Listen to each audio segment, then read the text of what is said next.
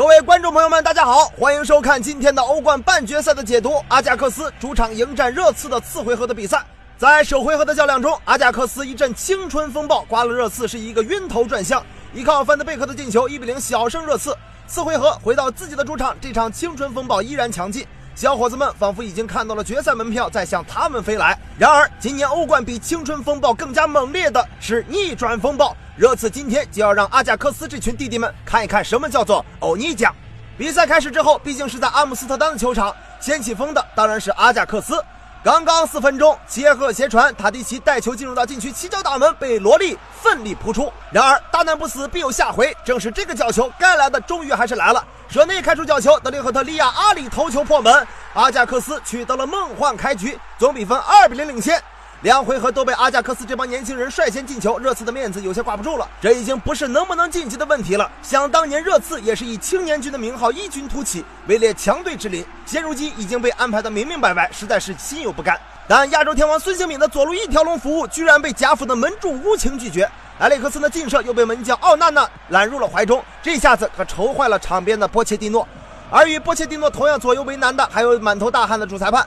第三十分钟，主裁判突然感到臀部不适，跑到了场边寻求帮助。不料三名大汉齐聚在主裁判身后，上下其手，急得边裁也是插不上手。不多时，完事之后，只见主裁判提提裤子，系上了裤腰带，啊，好像什么事也没有发生啊。这一系列看似无人注意的小细节，却被波切蒂诺看了个正着。受到强烈刺激的波叔却脑洞大开，计上心头。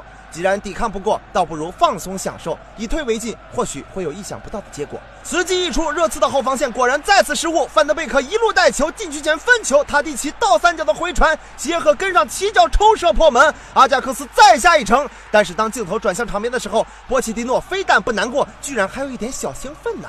相反，阿贾克斯主帅滕哈格却一脸严肃，仿佛嗅到了危险的气息。原来，此时的比分已经来到了一个敏感的数字，半场三比零。我说的是总比分。原来，滕哈格闻到的是香槟的味道，这香槟是开还是不开呢？等我问你开吗？我说开，他砰就起开。我说你开玩笑呢吧？果然，当足球比赛到了三比零的比分的时候，一切都发生了变化。下半场比赛哨声吹响，热刺队兵出山摇洞，令下鬼神经，反击从现在开始。